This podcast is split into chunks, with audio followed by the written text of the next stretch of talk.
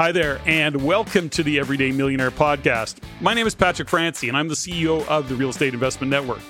In addition to being a business owner, I'm also a real estate investor, I'm a coach, I'm a husband, I'm a very proud grandfather. And along with that, I'm also committed to stretching beyond what I've already achieved and of living a fulfilled life by continuing to make a positive difference in the world. I invite you to join me to listen in on the Everyday Millionaire podcast as I interview and have conversations with seemingly ordinary individuals who have achieved some pretty extraordinary results, whether it be in their life, in their business, in real estate. And it's here where I'm going to delve into the details of their journey, along with the paths they've traveled to get where they are today, and as importantly, where they intend to go in the future. My guests are here to inspire. They're here to help you learn by talking about what's real for them, both in their wins and in their challenges, from the life and the lifestyle they live to the person they had to become along the way in creating and building their financial futures for themselves and their families. Before I begin this episode, I'll start by first thanking you for listening in and for your support and the feedback you provide us on the show, as well as to ask you to please continue to send your comments, your suggestions, or your questions directly to me at CEO at ReinCanada.com. That is CEO at R-E-I-N Canada.com. And if you're inclined, please share this podcast with your friends your family and with people you know or perhaps even people you don't know. Rate the show and comment on iTunes, Stitcher, SoundCloud, or whatever platform you happen to use to listen in. And while you're at it, please follow me on the Everyday Millionaire Facebook page. So thanks again for the feedback you provide us. It's definitely appreciated. Okay, let's get on with this show and have a conversation with today's guest.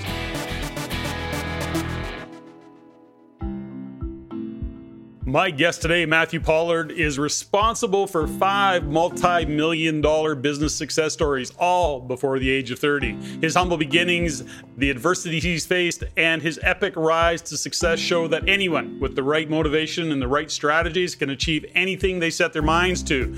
Today, Forbes calls him the real deal. Global gurus list him as a top three sales professional. Top Sales World magazine named him a top 50 speaker, and Big Speak lists him as an international top 10 sales trainer. He's also the best selling author of The Introvert's Edge, which hit the Amazon charts as the eighth most sold book of the week, appears on HubSpot's list of the most highly rated sales books of all time, and was selected by Book Authority as the number two best introvert book of all time. His soon to be released second book, The Introvert's Edge to Networking, has already received endorsements from Harvard, Princeton, Neil Patel, Michael Gruber, and several others. Matthew loves to share his lessons and his stories that he's learned along the way on his journey to living his dreams. An amazing conversation today. Listen in, enjoy. Matthew Pollard, welcome to the Everyday Millionaire Podcast. Thanks for joining me, man.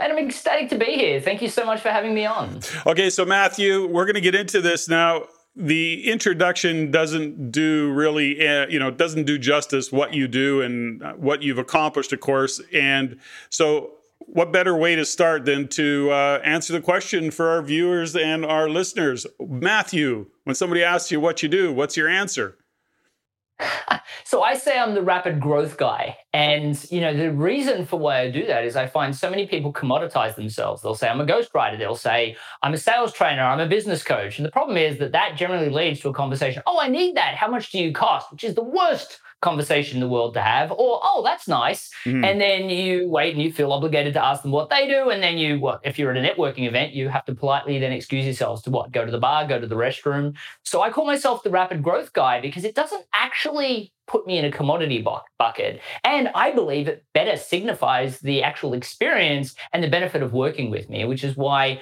you know, I frame myself that way. And everything that I do is around helping introverted service providers obtain rapid growth in their businesses. Okay, so let's talk about that a little bit. First off, you're based out of where? You're in the US. Where at? Yeah, it doesn't quite sound like a U.S. accent. I'll no, give you that. So it doesn't. It doesn't. From... First off, what's the accent? Just so everybody knows the difference between you know maybe Aussie or Kiwi. What what do you got going on? And and then where you're located. Yeah, sure. I'll give everyone a second to kind of guess for themselves. But I'm from Melbourne, Australia, and I think you know I've I've heard English. I've heard South African, New Zealand. You know, it's you know, it's always better and safer to go with New Zealand because I think that everybody that from New Zealand gets upset if you if you get it wrong. But Australians are pretty used to being called English, South African, New Zealand, so you can totally get away with that. But I actually live in Chapel Hill, North Carolina now. Oh, there you go.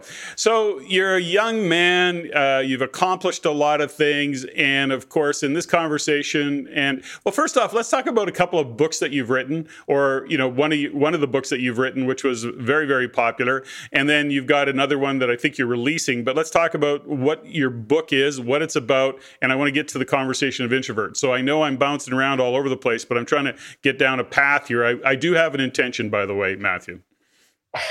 no, that's totally fine. I think I gave you permission to that I wouldn't hold back during this interview. So feel free to ask any questions you like. And you know, I think that it's a, a really important question about how this book kind of came about. So the answer is, you know, I am the author of The Introvert's Edge, and it's actually a series now. So the first book came out back in 2018. And I think it's sold about 55,000 copies now, and it's been translated into, I, I, think we just hit 15 languages, which is exciting. Congratulations. And it's designed to help introverts, thank you. It's designed to help introverts realize that they're not second class citizens. Their path to success is just different to that of an extrovert and realize that they actually can outsell their extroverted counterparts, but not by trying to behave extroverted, but actually by leveraging a system that really allows them to channel their introverted strengths. And we launched that in, as I said, in 2018. And the sequel actually just came out in January. It's already sold over 10,000 copies. It's called The Introvert's Edge to Networking. And look, the books have won a bunch of awards. You know, I think that both books are kind of, well, the sales book, it's the only one in the genre, which is, I, I couldn't believe there hadn't been a book written for it. And I have to admit, and, you know, I'll explain this in a second, I didn't want to be the one that wrote it, just no one else would. Mm-hmm. And then the networking book came out for, you know, really for the same reason. I felt like there was a lot of people that were now closing deals, but they needed more leads. They needed to understand how to foster a relationship in a non transactional or aimless way. So, you know, really my backstory though is, you know, and I, I think this is really important because a lot of people will look at someone like me or any introvert that's become successful and we project extroversion upon them. Oh, it's easy for you. You've got that gift of gab. Never mind that Ivan Misner, the founder of BNI, the world's largest networking group in the world, is introverted. Never mind that Zig Ziglar, probably the most well-known sales trainer in the world, is introverted. Oh, by the way, we can't do small talk either. I've heard, you know, introverts, we can't do that, except Oprah Winfrey and Ellen DeGeneres, the two most well-known talk show hosts, also happen to be introverted. So we project this extroversion upon successful people because we don't see where they came from. And for myself, I mean, I had a reading speed of a sixth grader in late high school. You know, I was super introverted. I had no idea what I wanted to do with my life. And for the video audience, you know, I actually got diagnosed with this thing called Irlen syndrome at the age of 16, which means I put on this funny, funny pair of colored lenses and miraculously I can learn to read. Now, I, I can't learn to read like everybody else. And I, you know, I've got to start the process of learning. But going from a reading speed of a sixth grader, I hustled like crazy for the last two years of high school. And I got into the top 20% of my state. But my family could see, I mean, I just, I'd wiped myself out. I'd worked so hard to get there. I didn't know what I wanted to do. And we all agreed that if I was going to spend a, a year in university, I'd probably spit out. So we agreed that until I found myself and worked out what I wanted to be doing, I would take a year off at least to, to figure it out. And you know, I took a job at a real estate agency, and yeah, okay, for the introverts listening, they're about to say, yeah, but oh, there we go, natural sales. No, I was the guy in the back office with a, a look at my face, don't speak to me. I'm here to just do data entry, right? Find myself. Well, three weeks into that job, and my manager comes up to me and he's like, Matt, I am so sorry to tell you this, but we just got told by head office this premise is shutting down. You're out of you're out of work. This is Australia at Christmas time. I worked there three weeks. No one's hiring, eh, you know, just before Christmas. I mean, we go on summer break and Christmas break at the same time. So, you know, we're about to take a month off. No one's going to offer you a job, except I found these jobs in the classified called commission only sales roles. Now, as you can imagine, for a person that was scared of his own shadow, I mean, you should see, I mean, I had funny color lenses, braces, I had incredibly bad acne, which made the whole idea of, you know, confronting people with sales horribly uncomfortable. But the only thing that was more scary was telling my father that I'm out of work and I've got nothing to do. I mean, my dad broke his back 80 hours a week. So I applied for all three commission only sales roles and I got all three job interviews. Then I got all three job offers. And I'm like, well, maybe they see something in me that I don't see in myself. Well, the job I took, which was selling business to business telecommunications door to door, my manager quickly put that to rest. He said, Matt, we just hire everybody. We've got this saying, we throw mud up against the wall and we see what sticks, mm-hmm. which sounds like a fun saying until you realize that you're the mud. So it doesn't really, I mean, Patrick, it doesn't really sound like the guy that's going to end up writing a book on introverted sales, right? It so doesn't. Framing... but we all start somewhere. We all start somewhere. So good. I love the journey. Well, I will say that, you know, after that, I got five days product training and not a single second of sales training, like none. And I get thrown on this road called Sydney Road in Melbourne, Australia. It's like a thousand doors on either side. It's pretty much a sink or swim kind of experience. And I went to walk in the first door and I had this realization that, you know, I didn't even know what to say, like no clue. So I took a deep breath and I walked in. And luckily, I say luckily, I was politely told to leave because shortly after that, I was sworn at. I was told to get a real job, which was always my favorite. I mean, it was the only job I could get. And door after door, this just kept happening until I made, I actually made my first sale on my 93rd door. So 92 doors of rejection, but I'd made, on my 93rd door, I'd made $70. And I remember being ecstatic for like 45 seconds so I had my second realization for the day. I've got to do this again tomorrow and the next day and the next. And I'm like, this is not okay. Now, I think a lot of people listening will, will really fall into one of two camps. I mean, it's what the rest of the world does. It's right. I'm either going to grind it out, hustle through. And, you know, I have to say, you know, I, I'm, I'm really excited. There are a lot of proud hustlers out there now that are willing to grind it out, but not without a great strategy. Otherwise, it's just, it, for me, my year would have been terrible. But I also wasn't willing to give up, which was what like 18 of my training group did within 24 hours of our first day. There was, the whole group was only 20. But I decided that if my year wasn't going to be horrific, that sales had to be a system. And I went to work learning that system. And I couldn't pick up a Brian Tracy or a Zig Ziglar book. It would have taken me a year to read it, let alone apply it. But I did find YouTube and I typed in sales system and all these videos came up. And every day I would literally spend eight hours out in the field applying what I learned. Then I'd rush home, spend eight hours practicing the next step in the system, spend 16 hours on the weekend practicing. I'm sure this doesn't sound fun to anyone, but door after, day after day, I'd get, I'd get faster. I'd get quicker at closing a deal. You know, soon it was 78 doors, then it was 36 doors, then it was 21 doors, then it was 18, then it was nine. I got it down to eventually I made a sale on every, on every, on average, every three doors. Now, about six weeks in, my manager pulls me aside and he's like, Matt, we're kind of blown away by this. I mean, remember, I, well, I thought I was in trouble because I was the quiet guy that handed my paperwork in downstairs, never really talked to any of the big boisterous salespeople upstairs, talking about how they closed that deal or how the market was getting harder. And he just looked at me and he goes, We just got our national sales figures, which at that point we only used to get once a month. And he said, Turns out you're the number one salesperson in the company, which just so happened to be the largest sales and marketing company in the Southern Hemisphere. Thousands of salespeople. Now, naturally, he thought, well, if you can sell, clearly you can manage. I don't know why people think that. I mean, I got given a team of 20 to train myself. They all quit within 24 hours. Back to YouTube to learn how to manage. And quickly, I actually became very good at that. And then about a year in, I decided to open up my own telecommunications company, well, my own brokership. And we, you know, very quickly we grew. And you know, fast forward just shy of a decade, we've been responsible for, I should say, I've been responsible for five multi-million dollar success stories. And that's what led to me coming to the US. And obviously, I started talking about what I call the three steps to rapid growth. And before I talked about sales, I'd talk about my own personal story. And what blew me away is while people found the presentation helpful, they said I just didn't know as an introvert that I could I could sell. So I kept telling other people to write the book. And people kept saying, no one's going to buy a book on introverted sales. So eventually, after working with a ghostwriter as a client, he and I agreed that we'd work together on the project, which then led to the Introvert's Edge series. Wow. So, really interesting story and kind of cool. Thanks for uh, recapping that part of your journey. I want to uh, dig into a couple spots, but the first one is is that can you define introversion? Now, I know that you know we maybe at a higher level know introvert and understand being an introvert. Uh, you know, I'm I'm known as an extrovert, but I'm also very introverted. Like I really, really enjoy spending time alone, and I really enjoy when I don't hang out with people. So I'm kind of in between. I'm I think it's referred to as an omnivert in that regard.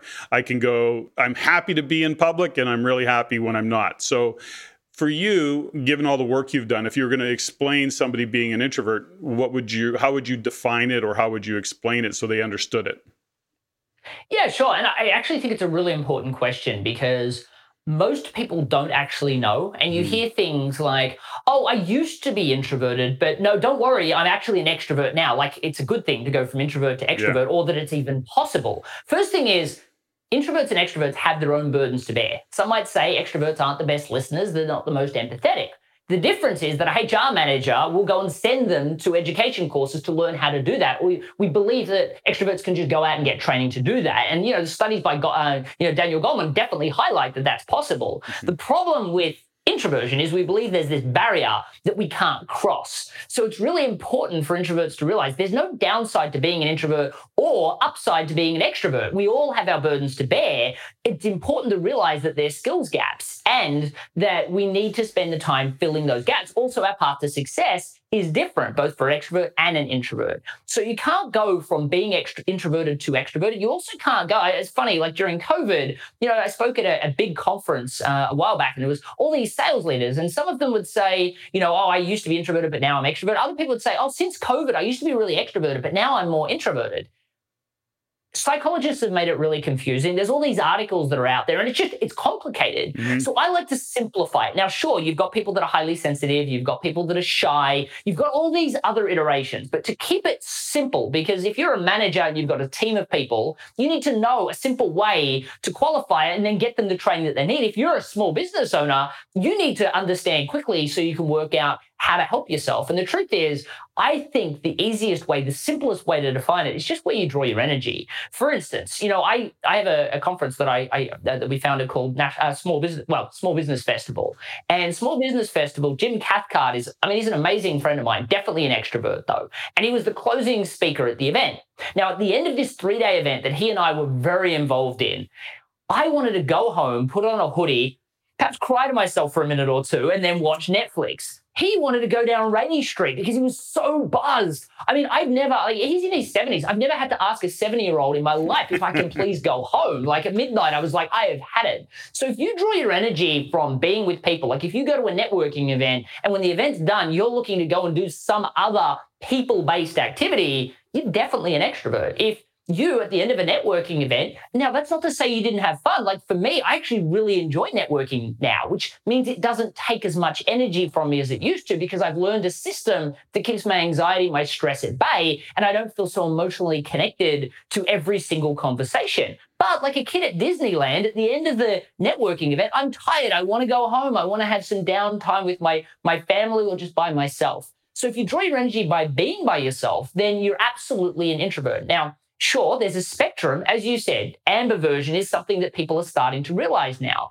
But I believe that there are introverts that have learned how to network and sell and speak like me, who now would be considered an ambivert. I'm definitely an introvert. I'm exhausted afterwards. I'm even ang- I even have a little mental anxiety later about did I say the right thing? Did I do the right thing? And I critique myself. And maybe that's got what got me to where I am today because I'm so systematic in my process. And extroverts Sure, they can learn empathy, they can learn active listening, which again bring them down the spectrum. But I think the simple way to do it is say, I'm on the introverted side or I'm on the extroverted side because that's where I draw my energy. Everything else is a skill set that I can learn and master. Brilliant. I love that because it really simplifies it in a lot of ways. But the other side of this coin is that, and I'm sure you've heard it, you know, with all your training that you've uh, provided, is I often, you know, having been a speaker for almost 20 years and thousands of people and coaching and all the things that I've done in my life, I often run up against the individual that goes, I can't do that. I'm just too introverted. I'm an introvert. That doesn't work for me. That doesn't make sense. And it shuts them down. So, you know, I think that in your case, I mean, you're a pretty clear example of being able to work through that side of it if you're inspired to do that, motivated to do that.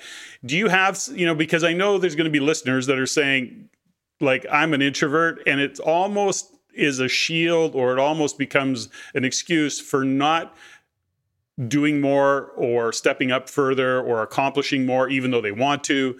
Uh, you know on one side of it they say i want to you know i want you know i define my success this way. I have dreams i have vision but my introversion ah, i can't do that.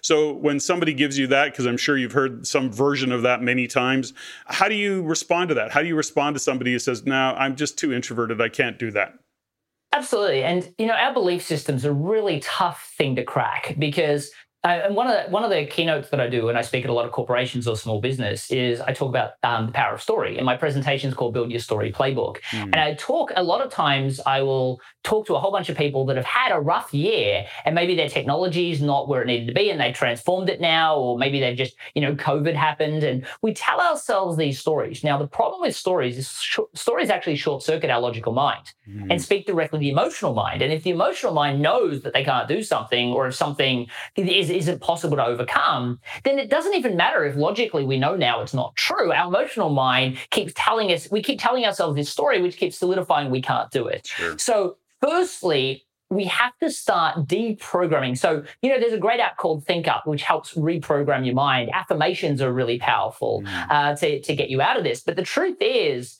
that everybody has a reason for why they can't. If you're a rich kid that grew up super wealthy, you could say, well, I just wasn't brought up tough enough to really be able to compete with everyone else. Sure. If you grew up poor, it's like, oh, well, I haven't been given the mm. opportunities that those rich kids have. If you grew up in a bad neighborhood, I mean, I like I can tell you, and this is a story I don't tell on podcasts often. I had 26 stitches across the side of my face because I got hit in the head with a glass. This was when I was 21, mm. right? So I could say, oh, that's a reason. You know, I used to be really good at sales but then I got hit in the head with the glass. And, you know, it was a whole period of time and five years worth of really painful plastic surgery to get this part back to normal. And during that time, I looked like a bikie that had just left the bar after sure. a bar fight, right? So clearly there's a reason for why I couldn't be successful. Instead, I made the decision that this wasn't going to affect my life. Now, I did have to get better at sales because I couldn't just go uh, through life as that kid that people would trust because he looks like, you know, the introverted, quiet kid next door, but he's out selling. Let's just buy off him. Instead, I had to look like the guy that nobody should feel safe trusting. And instead, I had to find a different way to build rapport, which is really where I learned the power of story because story actually activates the reticular activating system of your brain, which actually creates artificial rapport that we can then build into deeper rapport, which introverts are obviously great at. So the thing is that I, I, tell people all the time, be careful of the stories that you tell it yourself mm-hmm. because unfortunately, if you keep telling them, you you'll forget the fact that it may not be true. Like I speak at big corporations and you get these new people that are hiding behind email, kind of responding to clients because they're scared to pick up the phone. And in their mind, they're like, well, I don't have the 20 years of experience. And I'm like, well, hang on a second, go learn, just tell a story. It'll sound like you've got 30. Oh, but I don't have any stories yet. What are you talking about? You work for Intel. How do you mean you don't have any stories? You've got, Intel's got years or decades of you know, stories and past experiences. Go inherit someone else's story. Change. I worked with someone, that we worked with someone. No one's customer's not going to know the dif- difference. And now you're going to sound like you've been there for 20 years. I actually do it from stage. I spoke at a big tech event, billion dollar company, and I started telling a story like I worked for the company. And at the end, I said, Who here thinks I've worked for this company for over a decade to be able to tell a story complete with industry acronyms in such a, a, a structured manner? And everyone almost put up their hands. And I'm like, no, I, I got this gig about six weeks ago. I wrote the story last week after interviewing, really more of an interrogation because most people think they tell great stories. They tell horrible stories. They're so one dimensional and they're all about what you, what they did as opposed to the customer and and the outcome that they got them. And, you know, at the end, I was said, you know, I wrote the story last week. I remembered it yesterday, which only took a couple of hours. And now look at me, everyone thinks that I'm a person that's been here for 10 years. So if I can do it, what's your excuse? Mm-hmm. So the truth is, you know, one of my favorite quotes is that um, every moment of every day, we decide who we are and what we believe in. We get a second chance every second. Now, that's not to say you change your religious faith every second, but you get to decide whether or not you're going to be an effect of these problems or a cause of these problems. Now, in truth, let's say you've got crippling anxiety and you're super shy and you're very introverted, and therefore it depletes a lot of your energy. Well, you can learn coping strategies. You can learn systems. You know, I worked with a client who, you know, was just an introverted service provider, wanted to create a business that revolved around her, her family, and her life, not the other way around, wanted to earn a good six figure income. And she was like, I'm not going to sell over the phone. And I said, well, the trouble is you can drive people from website to webinar to sale, but until you validate things, you don't know whether it's working. So you're going to have to work much harder than you need to. So let's learn the process of selling and then once you've sold to a few people and you know what stories work and what you know uh, uh, highlight features work and benefits work then you can build that into a webinar. Well now she's actually learned to do it. She thinks it's one of her superpowers. She loves it. And because of that she never wants to go to the webinar because she wants to have that contact with people. She feels like it makes her better. Now, Ryan Deiss will say this. Ryan Deiss the person that you see that runs the Traffic and Conversion Summit, he, you know, he's probably one of the most he's probably one of the biggest brands teaching people how to make money on the internet on the internet. And I asked him the question on my Introverts Edge podcast can we really just not speak to anyone these days? And he said, yeah, absolutely. Eventually, but not straight away. He said, you know, when he launched his product Digital Marketer HQ, he said, you know, originally I launched it from the traffic and conversion stage. And he said, after that, I said that I would be standing at the stand and people could come and talk to me. Now, this is a guy that doesn't, he's not scared of speaking from stage. He's scared of being trampled afterwards. So he demands a back entrance and, ent- you know, exit and entrance. You know, when he spoke from my stage, you know, we had to make sure that we had a, a place for him to speak, that he could get enter and exit from the rear. But he said, I walked over and I stood at that stand. It was terrifying for me. And for three days, I answered people's questions. He said it was the worst three days of my life. But at the end of that, I knew exactly what stories to tell, exactly what things mm set people alight exactly what not to say. We built that into sales copy. We built it into webinars. I gave scripts to sales team members. I never, I never spoke to anyone about it ever again. He said, but that three days was necessary or it would have cost me a lot of money. And for new business owners, a lot of stress, anxiety, and burning out their savings before they realize what actually works. You know, it's interesting. You know, you kind of hit on it with all of this, which is we talk about excuses. And as coaches, we know one of the questions that we often ask is, what is the story you're telling yourself? So precede the question or precede your answer or your your excuse with the story I'm telling myself is X, and then start to decide what you're going to work through. Now, is your experience similar to mine, where a lot of people because we can look at it and say, well, what do we want? You know, what do we need to break through? What's our excuse? But I often find people who aren't really clear on the outcome that they're trying to achieve. They're, as a matter of fact, it's vague at best. And is that a really integral part from your perspective, based on your experience? You know, whether introvert, extrovert doesn't matter. Let's just talk sales. Let's just talk about you know moving forward against goals. Do you find that even some of your the, the sales training you're doing, you got a sales guy there, and he's even vague in terms of, or they are vague, he or she are vague in terms of what their outcomes are. How much of that do you bump up against in in, in the context of what you coach and teach and write about? Uh, how important is it? Yeah, it's super important is the answer. I mean, one of the things that I'll say is so, you know, one of the one of my favorite quotes is a, a, Henry Ford quote, you know, whether you think you can or if you think you can't, you're right.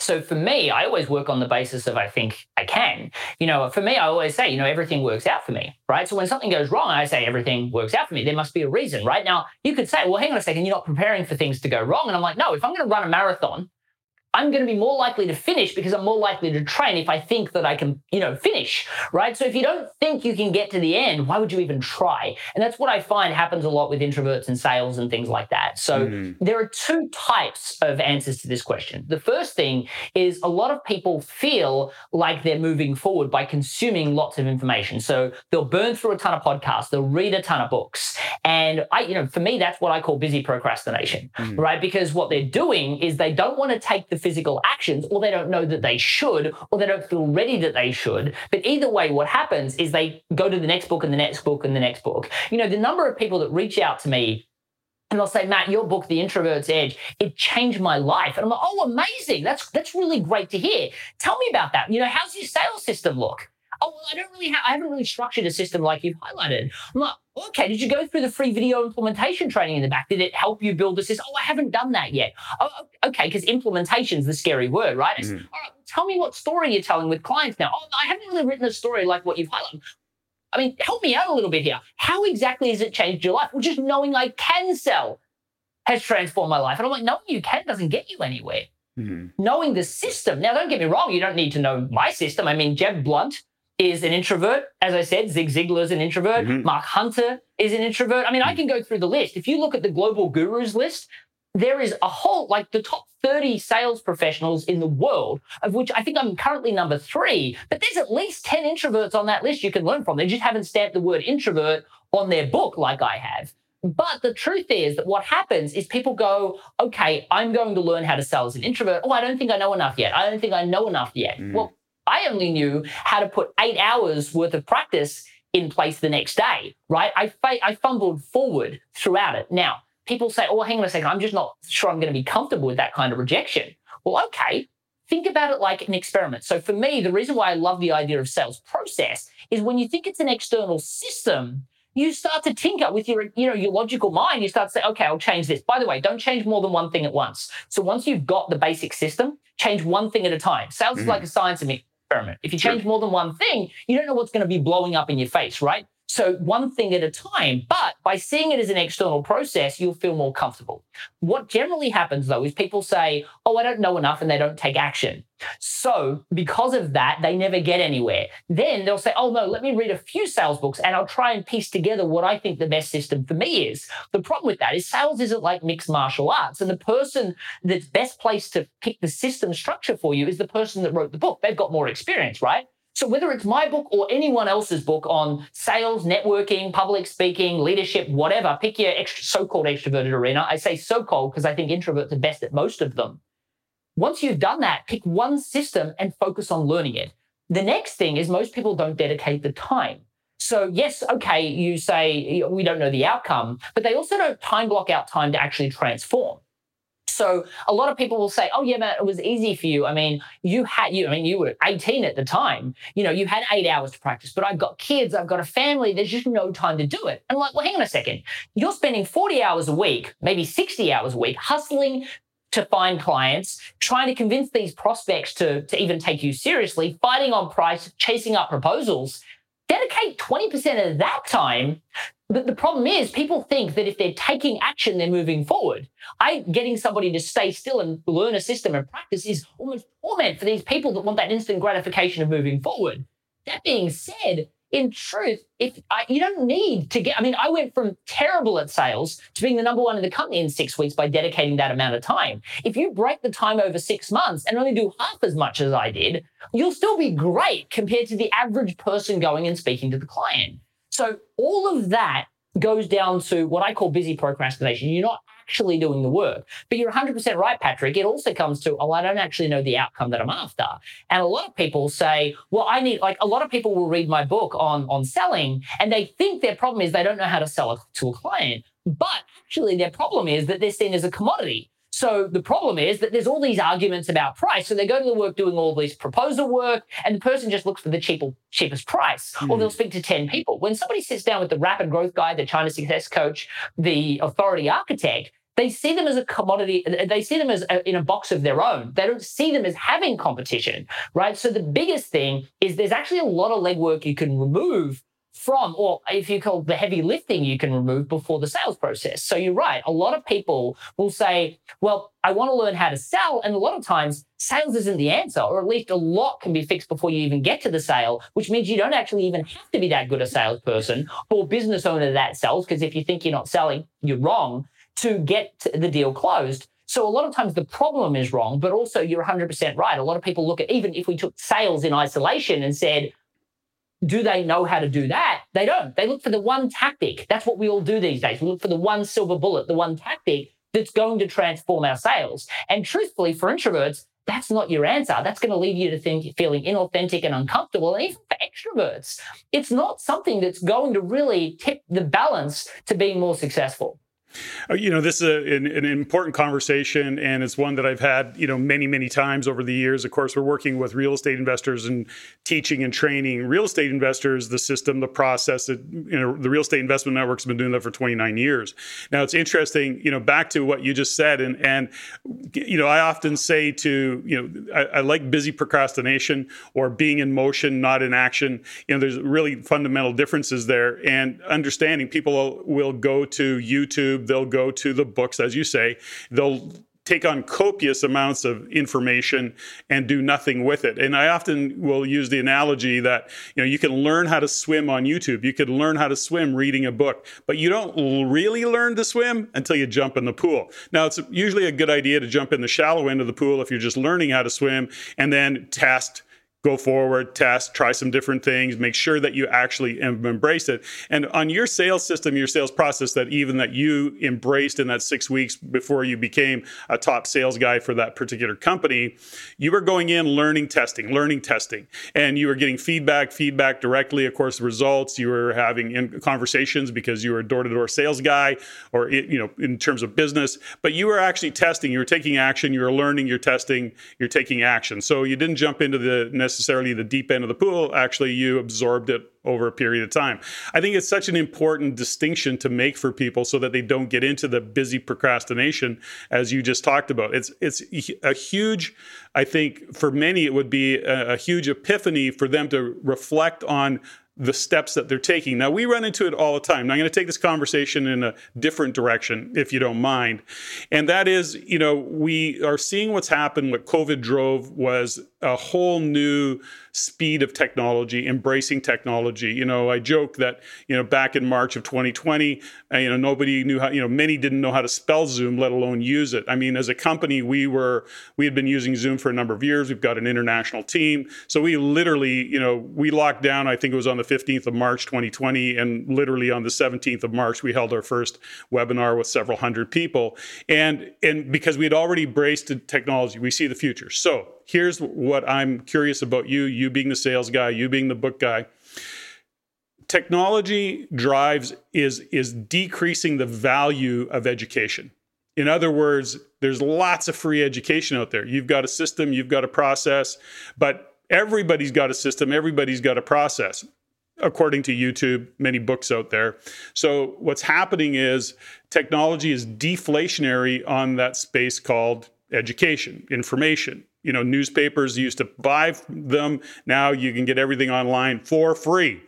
So, in how you see the future, introvert, extrovert aside, how you see the future, given your sales training, your processes, your systems, how important it is is it for you as a business owner and how important is it for your clients to understand the impact of technology on their businesses like i say totally random off the you know way over here uh, in terms of our conversation but i'm interested given what you do yeah, absolutely. So, firstly, technology is everything these days. And mm. let me level with you. So, yes, I've built five multi million dollar businesses. However, the truth is, these were all bricks and mortar telemarketing, direct sales. I mean, mm-hmm. when I moved to the US, I didn't even know how to change the word "that" to the word "they" on a website. Yeah. And I actually was kind of proud by about that, embarrassingly enough. But that's because a large amount of my self my identity was connected to the fact that I was this introvert that learned how to sell.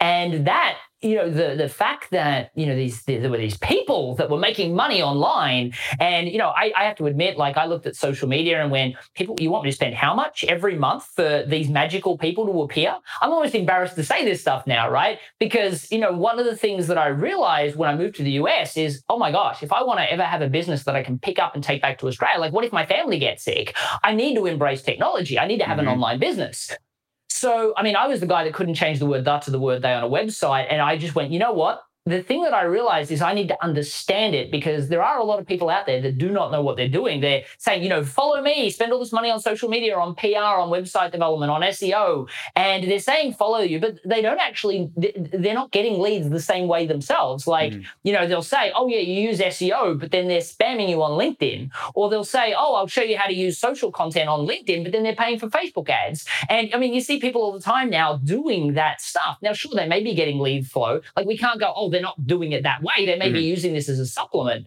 But the truth is that if you don't start to embrace technology in your business, you're actually making it harder for yourself. Now, here's what I did realize though, and I know I keep talking back to commodity, and we can spend some time talking about how to differentiate yourself in a minute. But the thing I want you to understand is the reason why most people think that networking doesn't work is because they're either doing transactional networking, which mm-hmm. means they're walking up to people going, Do you want to buy from me? No, what about you? What about you? What about you? Mm-hmm. And I mean, that feels horrible for any introvert, but most extroverts don't even like that. No. So they do what's called aimless networking, where they have that shallow conversation. Somebody asks them what they do. They kind of even put it down, right? And then they all awkwardly find an excuse to leave each other. They hand each other business cards. They walk out, awkwardly knowing these people that they're never going to contact, right? And that's why people say networking doesn't work. Well, truth is, it does work. You're just doing it wrong. And there's a strategic way to do it. But what I learned learned is that the same thing that goes wrong in a networking room, i.e., if you can't articulate the value of what you provide and your difference when someone's politely listening for three to four minutes, what chance do you have when people give you fractions of a second online? Mm-hmm. So the truth is that if you can be the clearest, you don't have to be the loudest.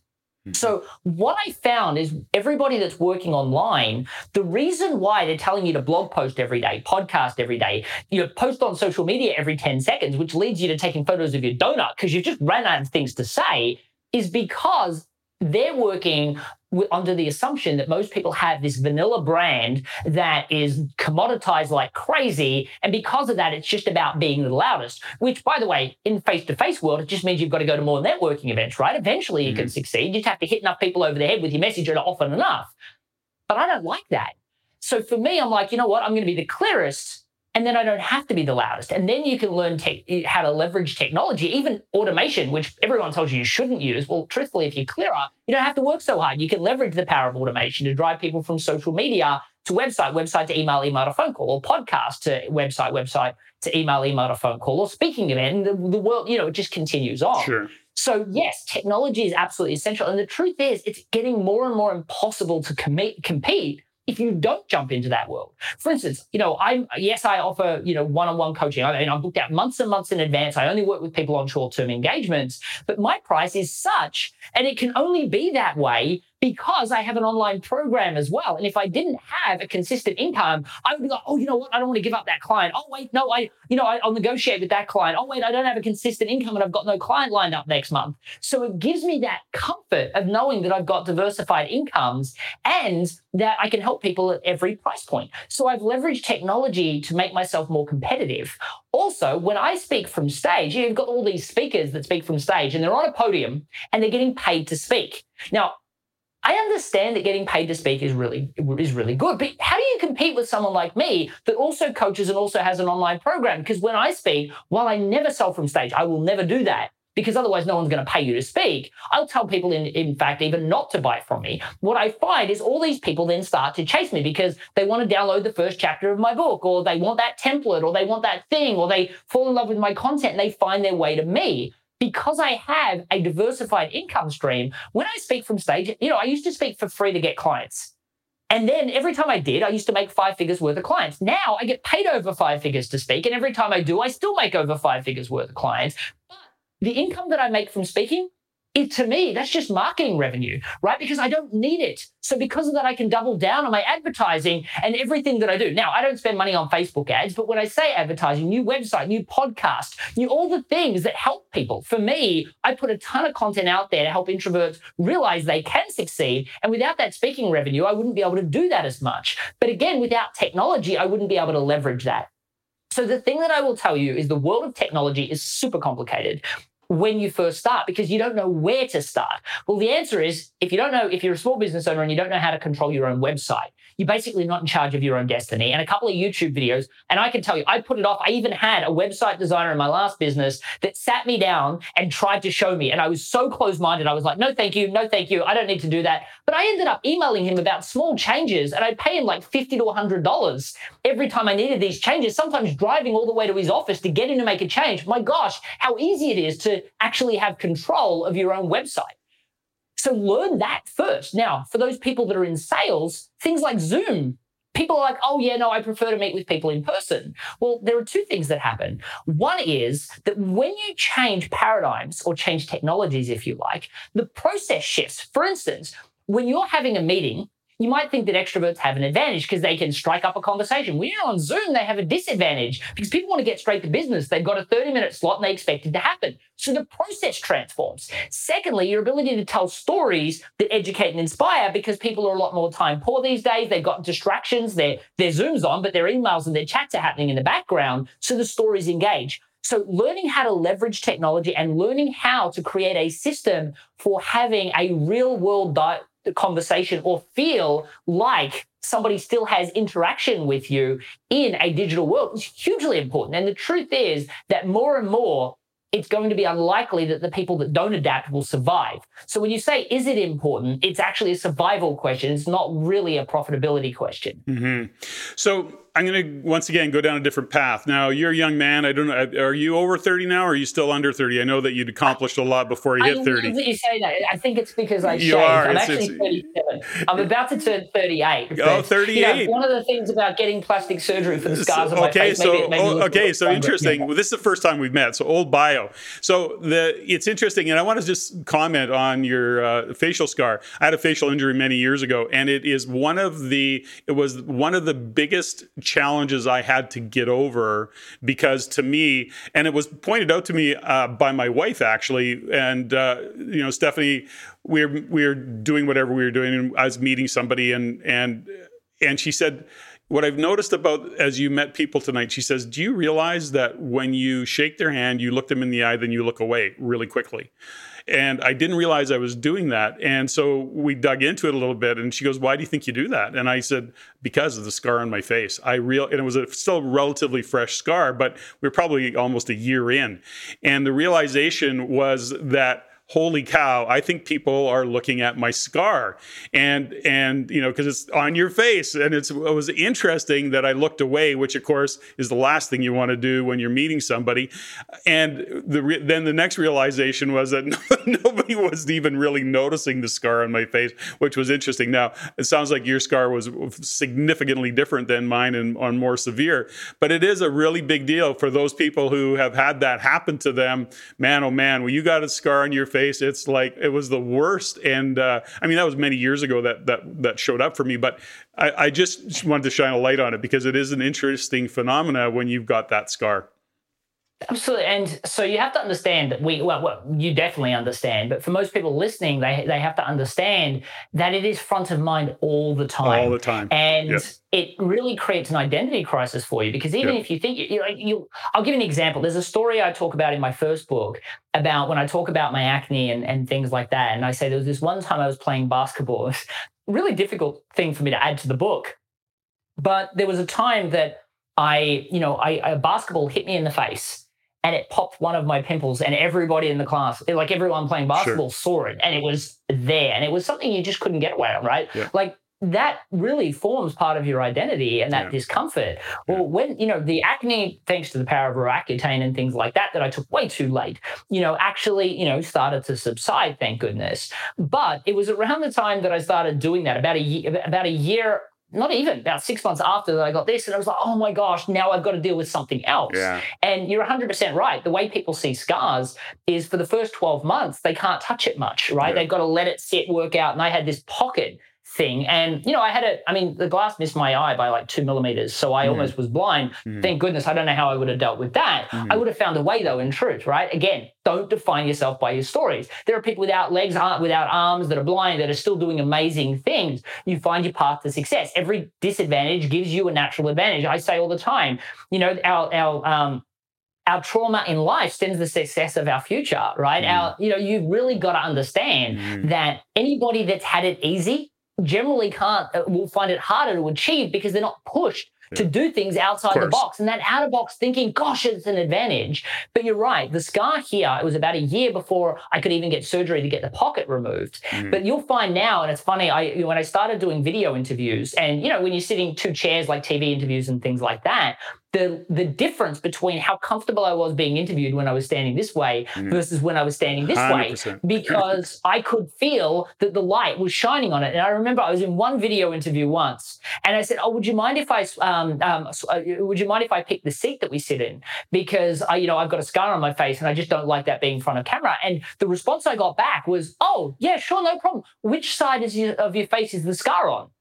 And I'm like, well, if she's asking me that question, she can't see it. Why do I still see it as an issue? 100%. So now it's actually funny. I actually lean into the problem yeah. and I do most of my interviews facing this way mm-hmm. because, firstly, the story helps people. And I don't bring it up in a lot of interviews. But when I do, like, go back and look at a bunch of my interviews, you'll find I'm standing this way. And it's because I can still see it. I can see it clear as day, but it's like a Where's Waldo or a Where's Wally if you're in Australia. Yeah.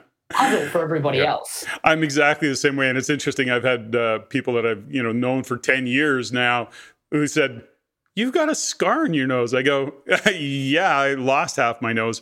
And they go, I just noticed now. So it's interesting to me. It's like, you know, big light and it's, but it is funny. But I had a couple of shifts that were driven by one, uh, somebody who I respect a lot who said to me, dude, just a character scar you know that's that that's a story and it's a part of your life. And then the, another one was really woke me up was this lady who i respected a lot. And uh, she shared with me that she was so pissed off at her husband because he had believe it or not he had this gap in his teeth and in, in his front teeth. And he went and got it fixed and he didn't talk to her. He goes she goes i cannot believe he did that. It is just I loved it. It's such a statement of who he is. And it, to her, it was like a character scar, and he went and got it fixed. It pissed her off. So it was just an interesting view of the world. It helped me shift my own view with, around that. So, anyways, we don't need to spend any other time on it. But for those of you who might happen to have a, a scar or something facial, I get it uh, you know, obviously uh, Matthew gets it. So just know that it's pretty normal. Uh, so I want to well, go back. I will say just yes. quickly, I cannot tell. Like your nose, I cannot tell. Like the whole time you were telling me that story, I you're looking for high definition. I yeah, I know. it, it is funny, but so you know, when you look at you now, 38 years old. Thank you for uh, putting in that correction.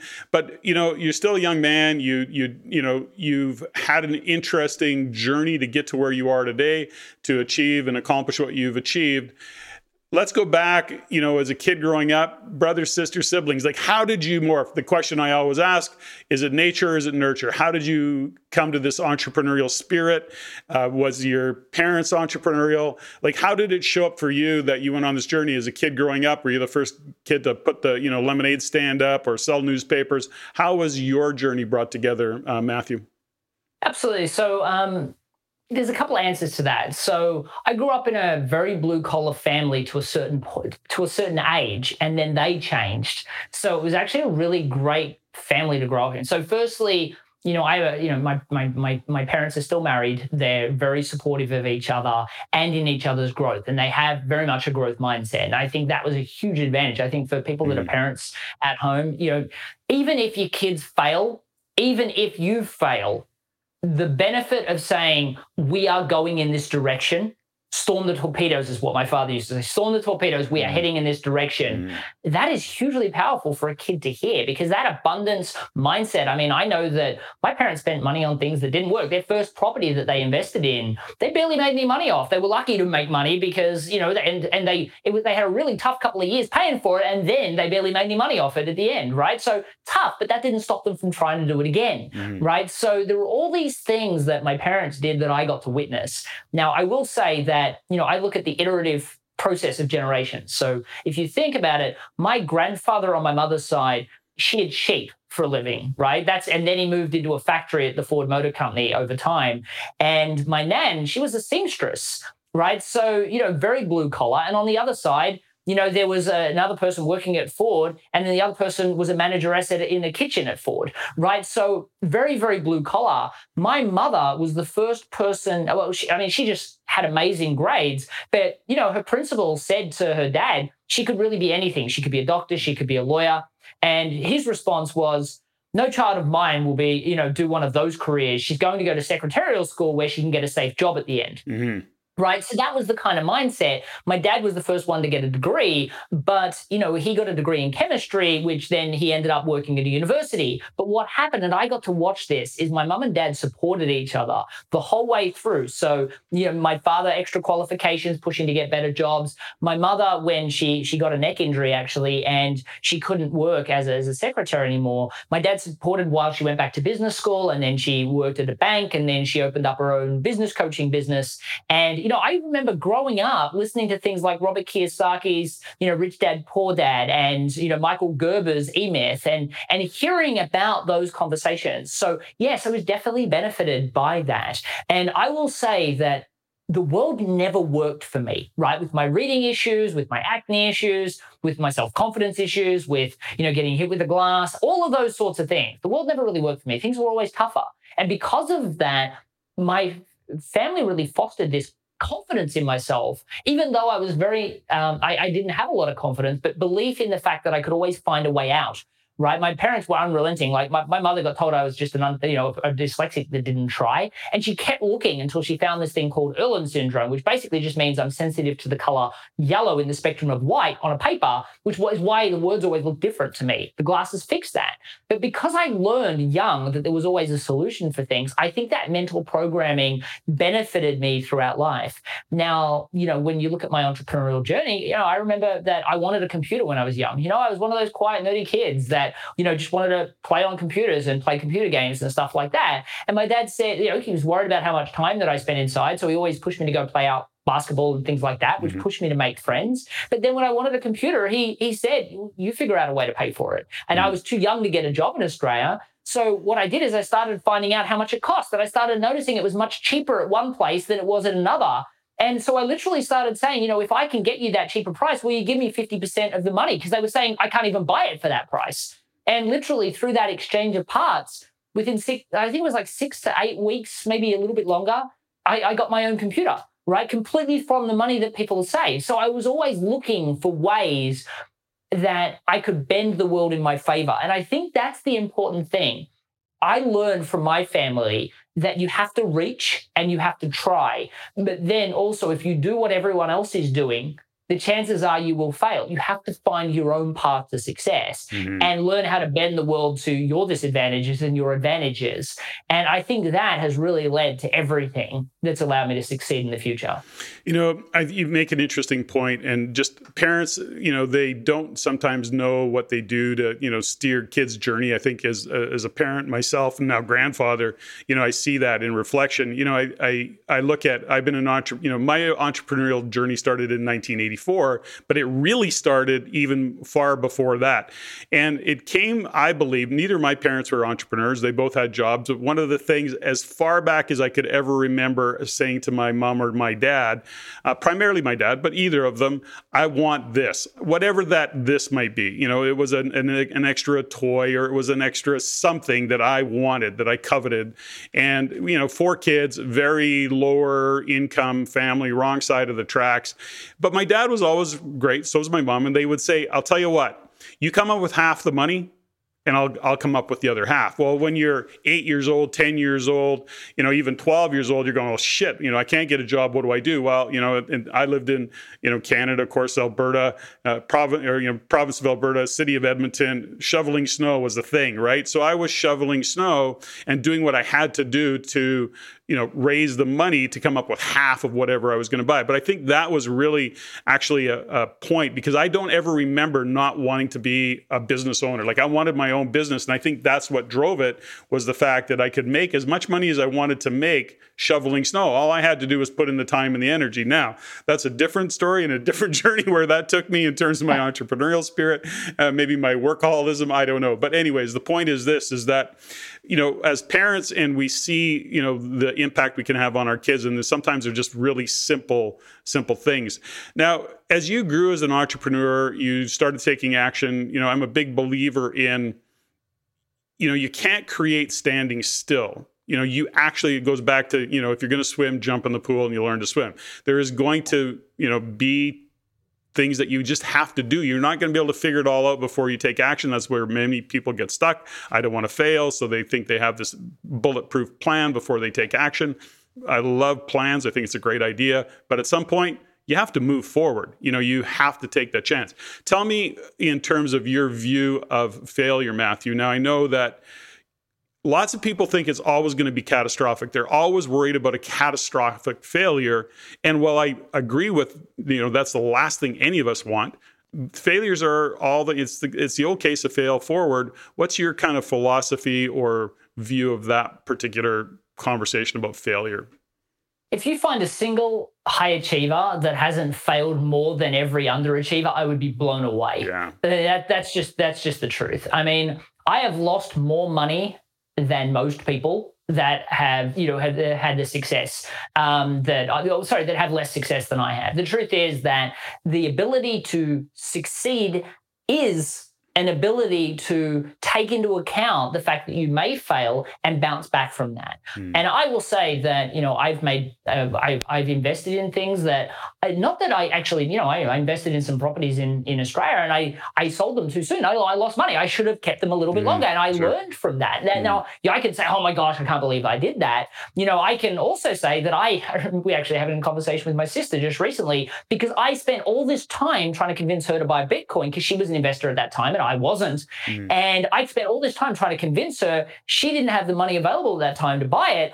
But I didn't buy it. Mm. Why didn't I buy it? Yeah, right. Sure. So there are mistakes that I've made mm. that are just simple things, you know, and you know, a lot of times it's mindset. Like, you know, you, I, for me, I was an investor. I made my money out of business. Well, why can't I do both? Well, that was a decision that I made when I was young, mm-hmm. and I had to relook at that decision. Now, have I hired staff members? You know, it's funny when you let go a staff member, they're always upset with you because you let them go. I'm like, no employer ever hires someone with the hopes of letting them go right? Because, you know, at the end of the day, you want to grow, you want great staff, you want things to go well. But when you let a staff member go, a lot of times it's because of lack of performance. Now, do you not hire staff members because you're worried that they're going to let you down? No, you have to hire them.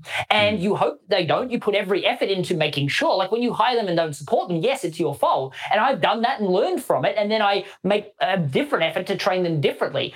But the way that I learn is by trying to do things based on what I know and they either work or they don't. Now, does that mean I don't consume books, that I don't listen to content? You know, when I came to the US, I literally sat down and synthesized everything I could find about online before I built my own strategy. Because what I realized, and it was really interesting, you'd have blog posts written by some pretty high level people that contradicted each other because one blog post and I'd reach out to these people and become friends with them. But I can tell you that they're like, oh, that one I get more traffic with. So I can't take it down. But this is the one you should pay more attention to, which is the one that doesn't have as much traffic. Hmm. So I find that a lot of people are trying to piece together a lot of systems and a lot of ideas that kind of overlap, that some conflict, and it gets overwhelming. So what do they do? Well, that's why I don't think that buying an online program is disappearing, right? Because people realize very quickly that their time is the valuable thing and they'll gravitate to the paid programs, the paid coaching but you have to work out what things you don't know to be able to do that first. And that, a lot of times, it's the, you, you've got to apply and you lose time, you lose money, and you've got to be okay with that. The thing that you've, uh, in my mind, is that I take into account that everything is going to work out. And that doesn't mean everything I'm going to do is going to work. It means everything's going to work out in the long run. Yeah. Now, if you're gambling, and I actually have this article on my website, I just wrote this blog post a while back called Do You Have a Small Business or a Gambling Addiction? And the reason for that is because, and it's quite an extensive article, but it talks about the fact that there is this line entrepreneurship, small businesses become cool now. So people jump into these ideas that are half baked. They haven't really thought them through. They're not even that passionate about them. It's just, I'm going to make money and have this life where I don't have to work that hard. But then they don't even have a strategy for how they're going to exceed. They haven't even mm. spoken to someone to validate that it's, it's a good idea. Now, that to me is a gambling addiction, right? Because you spend more time and more money and more of your family's life savings on that, and it's going to fail. Now, the first time you do it, if you didn't know you were supposed to, it's not your fault. But learn from that. Here's what I've decided. When you learn something for the first time, the very first thing that you think is, oh my gosh, I've destroyed my past, right? I could have made more money. I, I could have not made that, lost all that money. I've wasted all this time. And we naturally start to resent all the bad decisions we've made. You cannot hold yourself accountable for any of the things that you just learned for the mistakes of the past what you can do is hold yourself accountable moving forward. And as long as you do that, you're learning. Now, if you do not do your research and you jump into things with both feet and you don't consume any information and then you discover something later, the first thing you've learned is that you should have read more before you take action. Blame yourself for that, not the mistakes you made. Mm. Then once you've learned that and you take action, you do all this research, you'll learn to better that. And then you'll learn from that. But the truth is that we stand on the shoulders of our ancestors, right? The people that have written the books, the people that have put out the programs. You'll buy a bad program. I promise you will. You'll make a bad investment. I promise you, you will. The problem is that what happens is we then take that as a judgment on our ability to be able to do things and we stop instead we're supposed to say, no, I made that mistake. Let's do an incident report about what happened. Now, some people just go, I made a mistake. I'll try better next time. I've got to get my fourth failure. Maybe the fifth one will be right. No, learn from it. Work out what went wrong. Once you've worked out what went wrong, read a book to figure out how to stop it from happening again, or do some additional training, or hire a resource source further and sooner into the whatever trajectory you're doing. But once you've done that, move forward. And the only other piece of advice I can say is, you know, that one of the things that I really have learned, you know, I've created, I've learned you can create a rapid growth business out of anything. But the thing I can promise you is there's nothing worse than a rapid growth business, you know, in a business you can't stand with customers you don't like, mm-hmm. right? So the truth is that you want to follow your passion because if you're going to start your own business and you're going to make mistakes or it's going to be hard. It's got to be something that you really love. Otherwise, you're going to get to a point you're like, this was supposed to be easy. This was supposed to be my moneymaker. Now it's hard. I'm just going to give up. And that's what I find happens. A lot of people are in the wrong game. So when they lose, they cash in their chips. Well, I think there's a fundamental there. I mean, you said a lot in that that you know, and and I totally relate to it. I mean, I can't. I've made millions. I've lost millions. I've made more. I've lost more. Like it's it's been a journey. Interestingly enough, and I think that's the, the fundamental thing is that as I talk to some people that I admire who've accomplished a lot in their life, I mean that, that that's the journey, that's the path. You know, it's not about failure. It's about, you know, it hasn't worked out. To your point, you know, it's it's it's hasn't worked out yet. You know, there's that that important word that you add to that conversation, which is yet, and that it's all going forward. It's all part of the journey, and you've got to enjoy the journey uh, more than you really look. You know, you want to look forward to the outcome and celebrate that moment in time. My wife Stephanie, who's an Olympic coach, you know, mental performance coach, uh, she just got back from Vegas at the time of this, where you know her teams. She's they've got several world teams in in ice skating dance and her team her teams took the podium gold, silver, bronze, then fourth and sixth. I mean, amazing accomplishment and all that. But what I'm blessed to have been working with athletes over many years, I see that mindset. And you talk about failure, you talk about, you know, being, you know, a quarter of a point off the podium, let alone, uh, you know, bronze versus silver versus gold, and the mindset that it takes to get back on the ice to train again, you know, another six hours a day, and all the things that they've got to. There is a there's a fundamental understanding that you're going to fail and it's actually an expectation and that's where you improve from that's where you grow from now I want to just talk to you about some of the business that you talked about. There's two conversations I want to have with you. Number one is around mindset, but what you use the word passion. I often get into a values based conversation. And, you know, these, the, the biggest failures I've had is when I've lost a connection in my business to my highest values.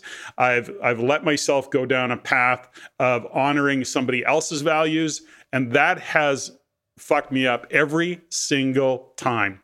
And so, if I'm not staying connected to my values and taking that path, being willing to let go of some really nice people or some maybe not so nice people, I don't make anybody else's values wrong. It's just that they're not mine and we don't align. I can't do business in that way. You talk about passion. I talk about values. Is there a distinction? Uh, what's your? Do you have a values-based conversation that you share with entrepreneurs or people in general?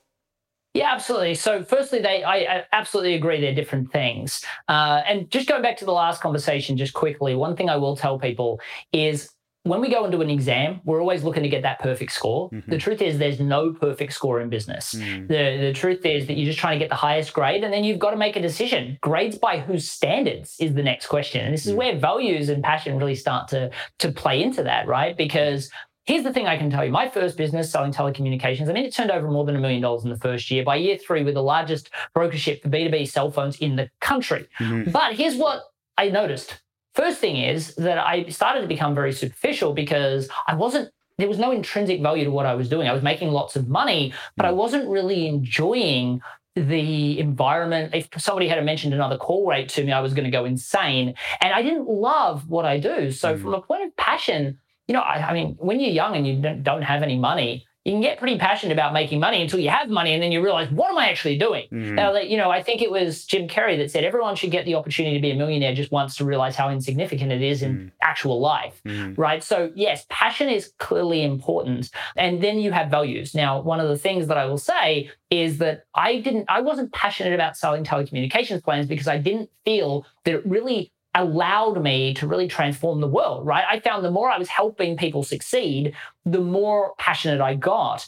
And what I found was that when I was selling call rates, I mean, let's be truthful. I mean, a dollar saved is $5 made, sure. So if I save people $100 off their phone bill every month, that's $500 in revenue. I could say that because of me, these people didn't need to make $6,000 extra a year. Who cares? Right. So for me, from a passion perspective, it really wasn't there. From a values perspective, you always had this um, salesperson on your team that closed deals, even if it wasn't in the customer's best interest. Mm. And I was one of those people that would get rid of that rep because I was like, I don't want that person on my team, right? They, they, yes, they, they got a deal, they got great money, but they ripped off the customer. And who wants somebody? Oh, it'll come back to bite you. And every time you let that door open, mm. right, they'll end up canceling. Something will go wrong. You'll feel it some way, shape, or form later. And you're 100% right. Every time you encroach on your values, something goes wrong. Like somebody reaches out to me for a speaking event, and I don't feel like I'm the right fit. I know that I'm going. Like, yes, I might get paid really well for it, but if I go there, I'm going to feel really bad about it. And I promise you, there's always going to be some event that'll offer me a gig on the same day. And now I've accepted this one that I don't want to do, and I've missed out on the one that I do want to to do. So I 100% agree. We have to do things that are aligned with our values. And this is interesting. Uh, the whole concept around save the world or make money is something I play with all the time with small business owners, right? Because one of the things that I find is a lot of customers spend their, a lot of people spend or small business owners spend their life convincing and cajoling clients because their value system says that if somebody needs my help, I should give it to them, right? Mm-hmm. But the problem is if they're not ready for that help, if they're not willing to pay for that help, they may not actually take action on it. So a lot of times, you know, but let, let's look at it from purely financial perspective. I charge money for my services. Why do I charge money for my services? One is I find the more that I charge, the more work people actually put into things. So I actually get better results. My testimonials have got better, or I've got 150 testimonials. You go from the beginning, they love me. Now they they love me even more because I'm charging more, which means they did more work. Now that was because they were more committed to the outcome, right? Mm-hmm. But here's the thing. Most people say, and you know, I love the people that set goals like I'm going to donate my money to charity straight away, or I am, you know, I'm going to charge this amount because I want to help this demographic of people or whatever. Here's the way I look at it.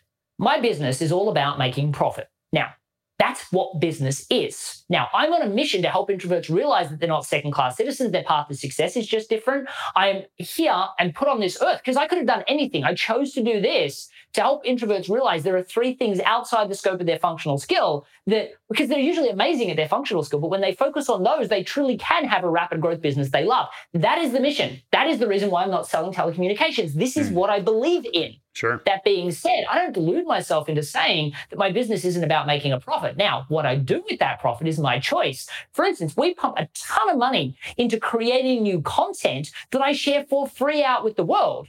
Yes, we do donate money. Yes, I, we do a whole bunch of things that are about the betterment of other people, but I do that with my profit. I don't do it by discounting the person that wants my help because those people that I discount end up not applying the skill sets the right way. Hmm. So I'm passionate about my business. I'm focused from a value set on helping the demographic of people as well. And I don't convince somebody, you know, I get a product based company or a big billion dollar tech company that comes out and says, Will you work with us? And I'll ask them questions before I agree to the deal because it needs to align with my values. But values and passion are different things. Passion is we can do anything, we have to choose to do something that really sets us alight. Values are the way we choose to do business and the way the way we choose to interact with people and have and associate with the people that interact with us. Mm-hmm. Now, one thing I will say is that a lot of people have this problem about whether or not they believe that they can make money doing what they're passionate about.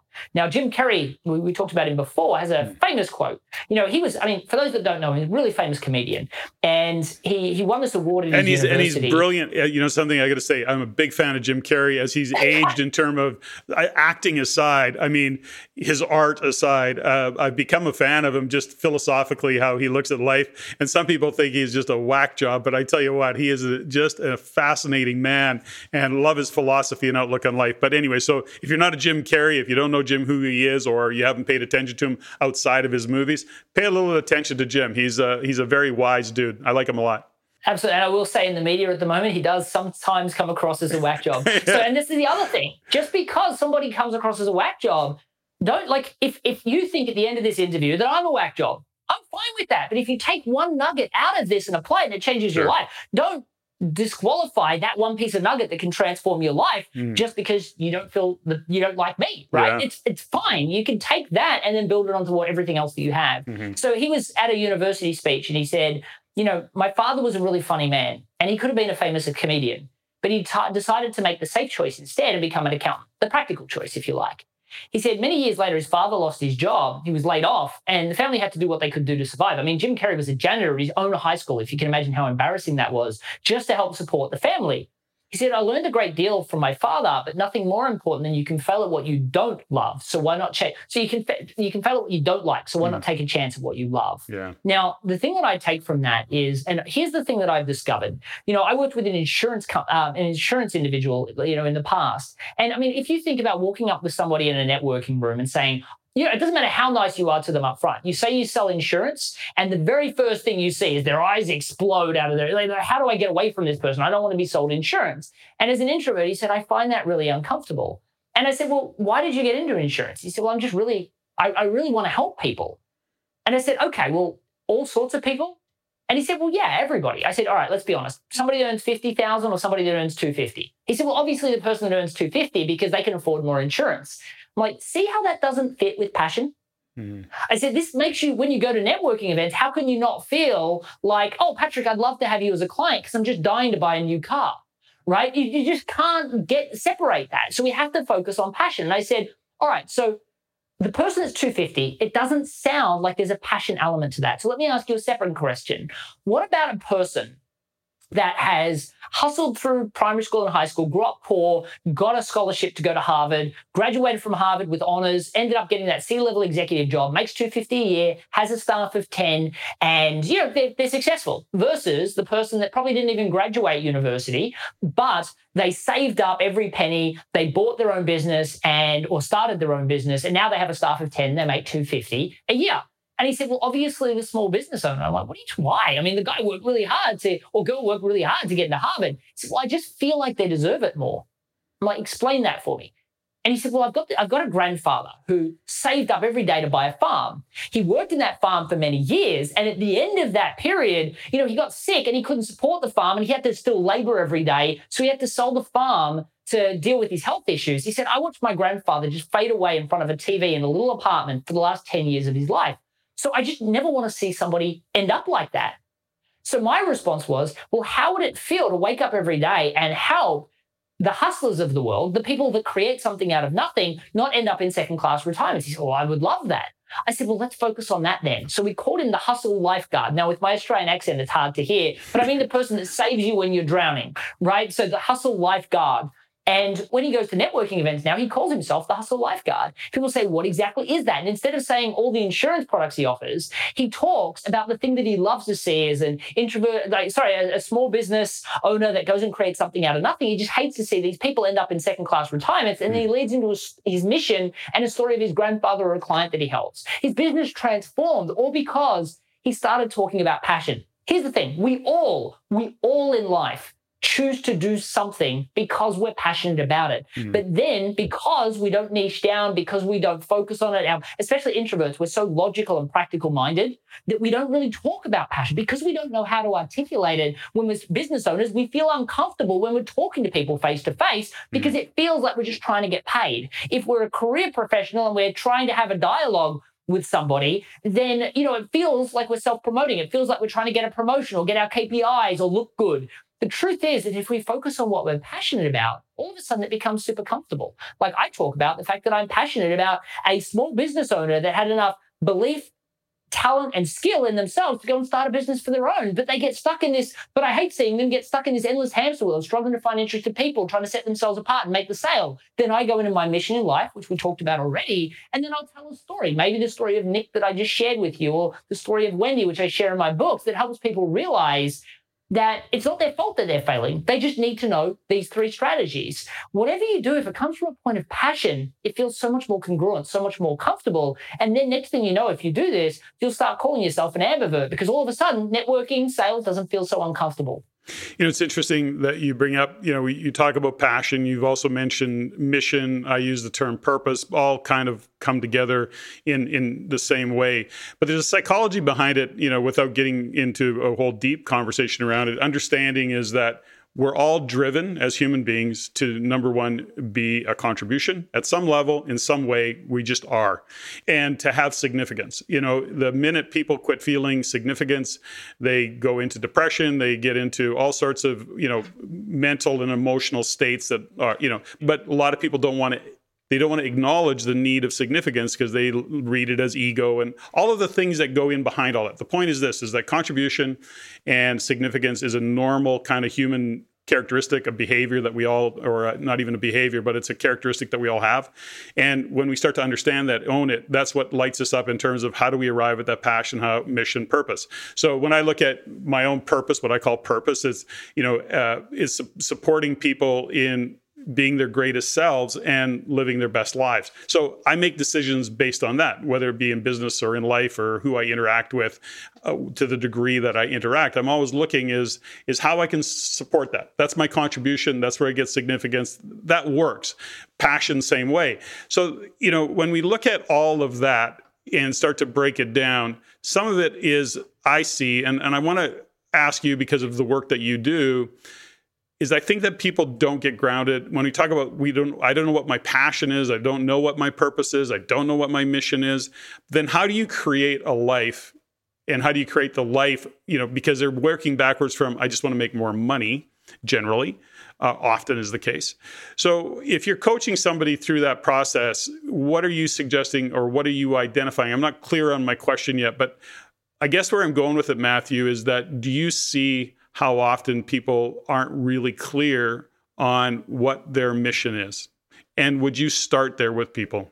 Well, absolutely. But there's also people that know that they have a mission, but they don't know how to fit it into what mm. they hmm. do in their JOB yeah. or their business, Great. right? Yeah. Because let's face it, in business, we have to be practical, right? We've got to make money. Mm-hmm. And in, it's actually not the truth, by the way. Every time mm. you focus on being practical and making money, you make less money. That's what I've discovered over and over again. So but true. the problem is, it seems counterintuitive. Yeah. Now, the truth is, if we're all about save the world, well, that's not a business either. That's why I say you've got to focus on profit, but you can choose when you make money how you spend that money. I invest back in my business, I invest back into customer education. You can donate money, you can do anything you choose to do. You can look after your grandparents, whatever you want to do. It's your choice. But if you're not making money, one of the things I always say is who do you think saves the world more? More Bill Gates or the guy holding the peace sign out in front of the train station? So well, it's Bill Gates, right? So you have to make money to save the world. Mm-hmm. So don't fool yourself. What you're saying is, oh, if I want to save the world, is that I want to take the easy route to saving the world, which never works. Never. Now, one of the exercises, and by the way, I'm going to explain this briefly,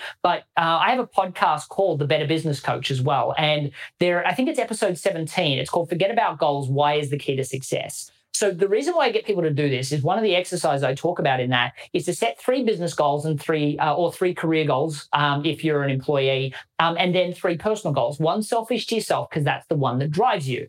Right now, the thing that I find is that I mean the goals part's really a means to an end. They write their goals, so what? Then I ask them to summarize each one of those goals in 250 words or less, including why it's important to them. Now, by the way, choosing six goals, most people really struggle with that because they're like, oh, I want to choose 100 goals. But then, I mean, people do that all the time. They set 100 goals, they never achieve any of them. They set 100 more. So I'm like, no, just pick six that are important. Let's focus on that. The next thing is they pick these grandiose goals, but they haven't hit a goal in a long time. So I'm like, make the goals smaller, make the goals smaller, but make the time period shorter. Knock them out of the park, build that self efficacy around goal attainment, celebrate the achievement, and then replace them. But connecting with the goals is really important. So people say, I want to make this much money. Firstly, they focus on revenue, not profit if they're a small business, which is crazy because I can show you a way to make $100,000 a year and spend 150 on Facebook ads. Sound good to anyone? Probably not. So the thing is, I focus on profit. The, the next thing though is I say, okay, what I want you to do is set your three business goals and your personal goals including why it's important to you. And you find the high achievers are really good at writing their, their goals. When it comes to writing their why, it's not that important to them. And they they realize they've inherited that goal from their mother, their father, I don't know, drunk roommate they had in college. They just hear these things and like, that's what I want. They spend the rest of their life charging after it, but they don't think it through. So this forces them to really relook at what they want. And all of a sudden, you start to see passion, mission, and driving why come into these why statements that, but the goals are completely replaced with something that's a lot more important to them. So that really shifts things. Now, for an introvert, I find that a lot of times they're not trying, they don't inherit their goals as much, but they have such a practical or logical focus that because of that, the goal, the whys don't really have any strong I care element. So we add that in. So that's transformative, you know, for a lot of people. The other thing is by getting people to focus on just six six goals. Like in neuro linguistic programming, we learn we're presented with 2 million bits of information every single second. Our brain's a supercomputer, but it hmm. only processes about 126. So we tend to delete, distort, and generalize everything we see, feel, hear, and touch based on our beliefs, our values, our past experiences. And a subset of that is our goals. So while I'd like to think I'm a great coach, just getting that 126 bits of information going in the same direction, as opposed to taking you in different directions, which sure. means you can work really hard going nowhere has transformative difference. People see opportunities that never really existed before, but they were right there in front of them really the whole time. Now, once we have all of that, one of the other things that I really focus on, this goes, this is what I call my, my you know, I talk about micro goaling, right? So shorter term goals that you can knock out of the park and then make it feel like it's easy to create that momentum. And the number one that I like is what I call an independence goal, which a lot of people, they say, oh, I want to make a million dollars by the end of the year number of clients that I get that say that, and I'm like, dude, it is September and you've made 30 grand, mm-hmm. right? So, like, the realism isn't there. But the secondly is somebody that's making $30,000 a year wouldn't even know how to spend a million dollars or wouldn't care about what they spent it on, right? So why focus on that goal? It puts a lot of stressor. It makes it uh, stress. It makes it really daunting. So what I suggest is creating what I call as an independence goal. Now, some people will say that happiness doesn't increase after 75,000. I would actually disagree. But that being said, some people have that number. You know, I worked with a client, Derek Lewis, and he was one of those, it was October and he wanted to make a million dollars next year. And I'm like, yeah, I'm not seeing that happen, especially the way you're planning on running your business. So I said, set me one of these goals. I want you to make a profit independence goal, i.e., I'm not living on champagne and caviar, but I'm not living on bread or gruel either. I said, come back to me with that number. And he came back to me with this number, which was 58,000. And, you know, the why behind it was powerful, you know, health insurance, you know, supporting his family, you know, the fact that he could do what he loved and not feel beholden to anybody right? You know, I didn't have to take that deal if I don't like it. You know, I don't have to trade in my values for money because I need my kids to eat, all those sorts of things. Now, what was interesting is, you know, he'd made 27,000 in 2013 and 12,000 by October of 2014. Within the space of two weeks, he'd almost hit that goal. He made $40,000. Now, sure, we created a unified message. We discovered his niche. We built out a sales system. But within six weeks, he'd made 80,000. What was interesting, so he knocked out the goal out of the park, the relief he felt, but the business that he wanted to build after he hit that milestone transformed. He went from, I want to have 10 ghostwriters working with me, every one of them, you know, selling 10 books where they charge, you know, you know, 200, uh, you know, they make 200,000 a year. I get 100, they get 100. So I don't want to have 10 staff working for me. I'm an introvert. That would drive me nuts. And I love traveling around and I've got all this flexibility. I want to have a retail store when he, uh, you know, where people can come and buy books and then there's all these training centers. Well, when he hit 120, which was his next goal, that goal disappeared because he's like, I don't want to have this boat anchor. I go to Switzerland to work with authors. I go to, you know, um, London to work with authors. My kids love coming. Who's looking after this office that we've got and this training center and this bookstore? So all of a sudden, his goal changed again. So what I find is by focusing on your goals and really connecting with your passion and microing them, because the truth is, if you go out that far, you can't really connect that with passion because it also doesn't feel realistic. So come super far in work out what you want, knock that goal out of the park because it gives you an opportunity to look up and say, do I, what do I want next? And also based on the new opportunities that are afforded to me, the new education that I have, I now see all these other opportunities, these other ways of doing things. And because of that, the way, I mean, you can work really hard, head down to get to a million dollars over the next five years, but the way you get to a million dollars might change dramatically. Now, I don't say you won't hit a million dollars. I say that you may hit it a lot faster and a lot easier if you look up along the way. Got it. You know, and that that oh, it all speaks to uh, there are no unrealistic goals, just unrealistic timelines. So, Matthew, thank you so much for all of your insights. Um, we'll put in the show notes, but what website or where do you want to send people to learn more about you? Yeah, absolutely. So if you want to check out um, my books, you know, my publisher hates me when I say this. You don't need to buy my books. Yep. You can go to the introvertsedge.com and the, there you'll find, well, you'll find the first chapter for my sales book. And, you know, it'll help you first get over that you believe you can sell as an introvert. And then it'll give you the seven step process. If you do nothing more than look at what you currently say and fit it in under those headlines, you'll realize there's some things out of order. There's some things that don't fit. Throw that out. You shouldn't be saying it to clients. Mm-hmm. And then you'll realize there's some gaping holes, usually around asking great questions, telling great stories. If you just fill in the gaps, and put it in order, you'll double your sales in the next 60 days. And you can get that at theintrovertsedge.com. You can also go to theintrovertsedge.com forward slash networking, and you can do the same thing. Overcome your ability that you can network and find the networking system there in the first chapter. My belief is that's the thing that's really going to transform you. You can find out more information about me at, at matthewpollard.com. But I really recommend, you know, follow me on social media. You know, we put a ton of videos out and free content on Instagram, on TikTok, on Facebook, on, on LinkedIn, which is my primary profile to reach out to. You know, go and learn. I mean, the biggest thing is I think Abraham Lincoln says, you know, um, if I was given six hours to chop down a tree, I'd spend the first four sharpening the axe. Yeah. You know, I, you know, what most small businesses do is akin to just keeping on chopping. It's it's time to sharpen the axe. But sharpening, you eventually have to go back and cut down the tree, right? So I would suggest set a period of time to consume my books and content, but then start taking action on the information. That's where you'll get the results. Fantastic. So as we wind the down, I do a, f- a few rapid fire questions for you. Sometimes they're not so rapid fire, but let's try it anyways. Favorite book that you have or that you're likely to gift aside from your own? Do you have one? Yeah, absolutely. So um, I I love E Myth. Myth's a great book. Rich Yep. Dad Poor Dad, another good good book. Yep. Four Hour Work Week. I think as long as you don't actually believe you're going to get to four sure. hours, Yeah. um, but buy into the concept. Yep. Another really good book. Awesome. iPhone or Android? iPhone. Okay. Favorite swear word? Bugger. Oh, geez. Okay. Good for you. Um, favorite, favorite. Well, Australian, right? Australians say bugger all the time. Yeah, yeah, yeah. favorite uh, inspirational quote? Do you have one? There's many. Uh, I I think we gave two. We gave two. So um, the Henry Ford quote, whether you think you can or you think you Yeah. can't, you're right. Yeah. Um, and the other one that I that I mentioned, I won't. You know, it's a bit longer, so I'll leave it for that. okay. If heaven exists, what would you like to hear God say when you get to the gates? Welcome, please come in. Beautiful. Do you have a favorite tune or a favorite band? Uh, I do like Metallica. Favorite movie? Favorite movie? Well, that's a tough one. Probably The Last Samurai. Ah, that is a good one. And Matthew, last of all, what are you grateful for? You know, I'm grateful every day for where I am. Um, it's it, really hard to pinpoint to just one thing. I Mhm. think, especially right now, you know, there are a thousand things that I could be grateful for. For today, you know, I'm grateful that, you know, I'm looking outside beyond the part that no one can see. We have a full forest view and, you know, we're in North Carolina. So I'm watching all the leaves. I'm pretty sure they've changed color while I was watching this, in- while we're going through this interview. So if you see me dart off like that, it's because I'm really enjoying it at the moment. Fantastic. I'm grateful as always for my guests.